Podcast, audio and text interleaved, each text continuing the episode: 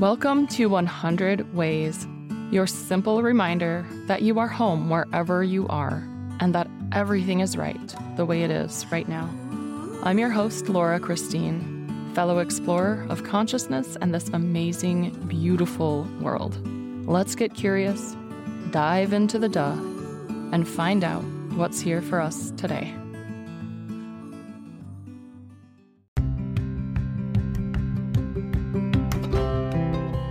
Welcome to 100 Ways. This is your daily exploration of self and soul. I'm your host and fellow explorer, Laura Christine. Let's dive in and find our way home. This is the third episode in my series of coming home to myself. The way I'm doing this is basically acting as though you're sitting across a table from me, or maybe we're sitting on a couch or something at a coffee shop and enjoying some tea. And you've asked me to share my story about how I came out of this relationship and into the place that I am now, which is a life of magic and wonder, mystery, unfolding, curiosity, synchronicity, and freedom. So I'm starting with how I broke out of this situation and the challenges that I went through to get to where I am today. I will be sharing excerpts from my journal on my travels after I left Oahu. But I was on Oahu for a year after I separated myself from this toxic marriage. In the grand scheme of things, these episodes where I am talking about that experience and the pain and everything, this is like glancing in the rearview mirror to set up the story, but not staring into it. I'm not going to sit here and stare in that mirror and be a victim to my past because I'm not. But it does set up the story. Otherwise, you have no context. Now, I got this glance, don't stare into the rearview mirror concept from episode 33. It is a really short episode and it's such good advice Highly recommend checking it out. The link for episode 33 is in the show notes, and the links to the previous episodes in this series are also in the show notes. Now I'll continue sharing the experience of coming home to myself. Having left that toxic marriage, it was time to start processing. This episode will be a couple of things that I did to help me process. First, I dug a hole. Here's why there was a palm tree, which, okay, I have learned that palms are actually not considered trees or classified as trees. They're like their own genus or something. When I was talking to my sister about this, she was just like, What? No way. And I'm like, I know, right? She looked it up, and it's true. They're not necessarily considered trees. And also, their top predator, according to Google, probably Wikipedia, who knows, is the Triceratops. Okay, so I just want to get that clear. I'm going to say palm tree. I'm going to call the thing a tree. Okay, so there was this little palm tree in a pot. However, it wasn't sitting there nicely. There had been a storm that passed through a few days. And when I say storm, there might have been a little bit of wind and some rain, and it was probably cloudy for like 26 hours straight. That's a storm in Hawaii. Anyway, this tree was lying on its side in this pot. It was just laying there on the ground looking pitiful. And I'm like, do you want that in the ground? Because I need to do something with all this pent up energy and all this all this emotion that I'd been feeling. And I was like, could I please dig a hole for this tree and plant it? And she wanted that. So I get a shovel and I dug a hole. And it was it was a good sized hole. Had to have been mm, it was up to about, about my hips. So I don't know. I'm like five almost five seven. so whatever half of that is, I suppose. It was a big hole, okay? It took a long time to dig. I dug through some rain. I dug through some sun.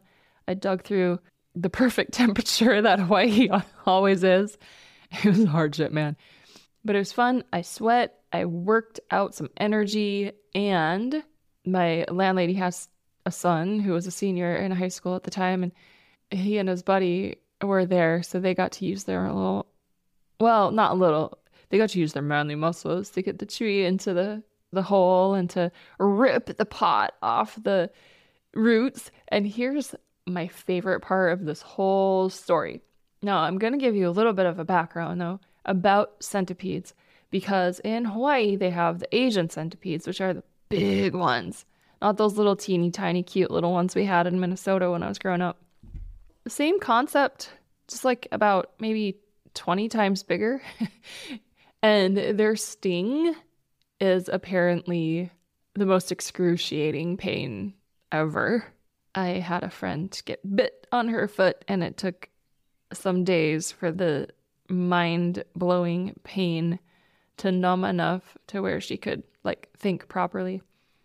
Anyway, most people in Hawaii are just, oh my God, I'm killing this thing. They don't have any other option in their consciousness. It's just, ah, I'm killing it. And then and then they kill it. I didn't grow up in Hawaii and I don't have that concept. I don't even kill the roaches. So I was just like super excited because the centipede was hanging out in the roots of this tree. And I'm like, oh my God, this is the coolest thing ever. There must be a message. So while others in the area wanted to kill it, I was just adamantly against that. And I, no, we're not killing it. It was just doing its thing. Like, why would we want to kill it? So I look it up, and lo and behold, in some cultures, yeah, it's seen as evil or something.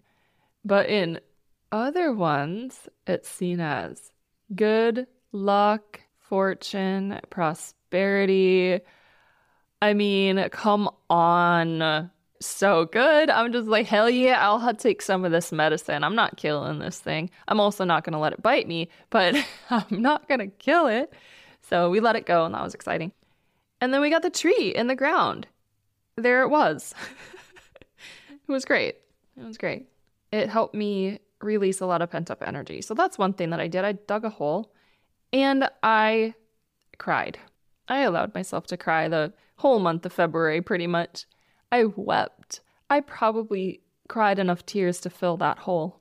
It's so important to let yourself grieve when you have something to grieve. I want to make a note here. When there is a breakup, we're actually grieving three different things. We're grieving the person, the loss of the person or the companion. We're grieving the loss of the relationship and we're grieving the loss of our dream, of our vision of what we thought that relationship could be. This is the one that we grieve the most. This is the reason we stay for too long the potential and the dream. I'm going to talk more about the emotions and feeling and what came up in the next episode about my journey how I moved through and forward all these emotions and the realizations that came up for me.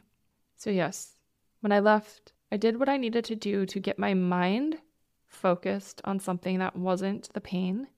And I also allowed myself to go into that pain, feel it, cry, and ask it what message it had for me. Moving forward, I'll share more about the messages and the moving through, the moving forward, and also tell you more about how we get ourselves into these situations and what we really can do to get out. In fact, I just asked someone who's an amazing therapist who helped me through this time in my life if she would be able and willing to chat about some of the reasons it's so hard to leave, but what we can do to do so. And she said yes. So I'm super excited. She is an incredible resource for all of us. Until next time, I am sending you all the love and then some more. We'll talk tomorrow. Thank you for exploring with me today. I would love to continue this conversation with you. We can do that at laurachristine.us. You'll find contact in the menu, or you can go to laurachristine.us slash contact and you'll be taken right to it. Let's dive in a little deeper and see how fully we can flow with the duh.